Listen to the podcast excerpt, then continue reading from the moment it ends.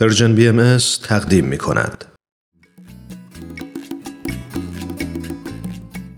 و ما این روزها با مروری بر بیانیه مطبوعاتی جامعه جهانی بهایی که اخیرا در مورد تشدید آزار و اذیت‌ها بر پیروان آین بهایی در ایران منتشر شده یادی می کنیم از تمامی شهروندان بیگناه ایران زمین شهروندانی که هر روز با فشارها و محرومیت های بسیار روبرو هستند.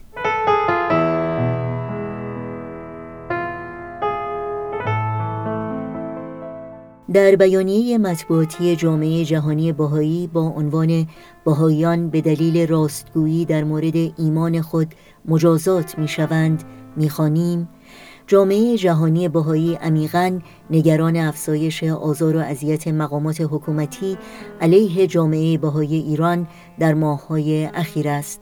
به ویژه تصمیمات بسیار نگران کننده بعضی نهادها که بر سرنوشت بهایان سراسر کشور تأثیر می‌گذارد.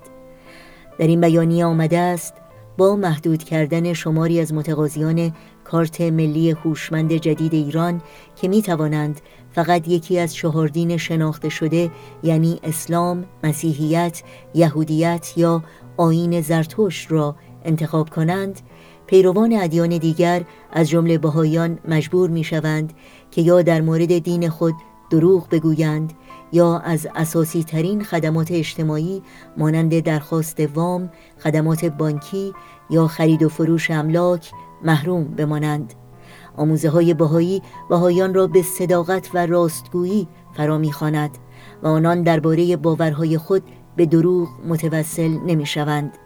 گزارش های متعدد تایید می کنند که بر این اساس از صدور کارت ملی هوشمند برای بهایان جلوگیری به عمل آمده است.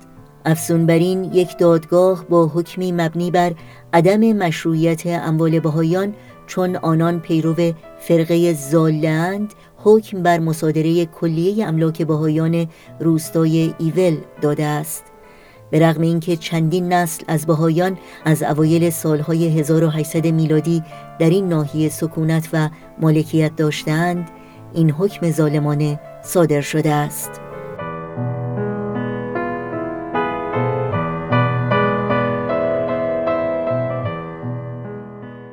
این بیانیه ادامه می دهد تنها در سه ماه گذشته دهها نفر از بهایان بازداشت و دهها بهایی دیگر به دلیل باورهای دینی خود مشمول محکومیت هایی شدند که جمعا شامل نزدیک به 100 سال زندان می شود.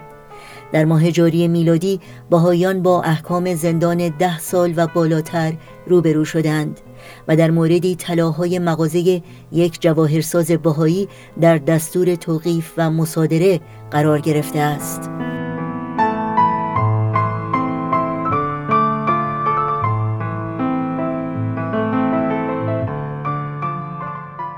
در پایان این اعلامیه آمده است یک کمپین بیرحمانه گمراه سازی و انتشار اطلاعات نادرست در مورد آین بهایی که مخاطب آن عموم مردم ایران است با تمام قوا در اخبار و رسانه های اجتماعی در جریان است. تنها در سال 2019 هزاران مورد تبلیغات بر ضد آین بهایی منتشر شده است.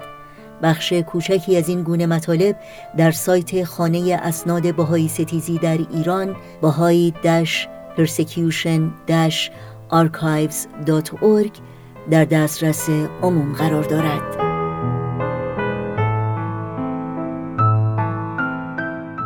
یاد شما در این روزها و در همه روزها زنده و پایدار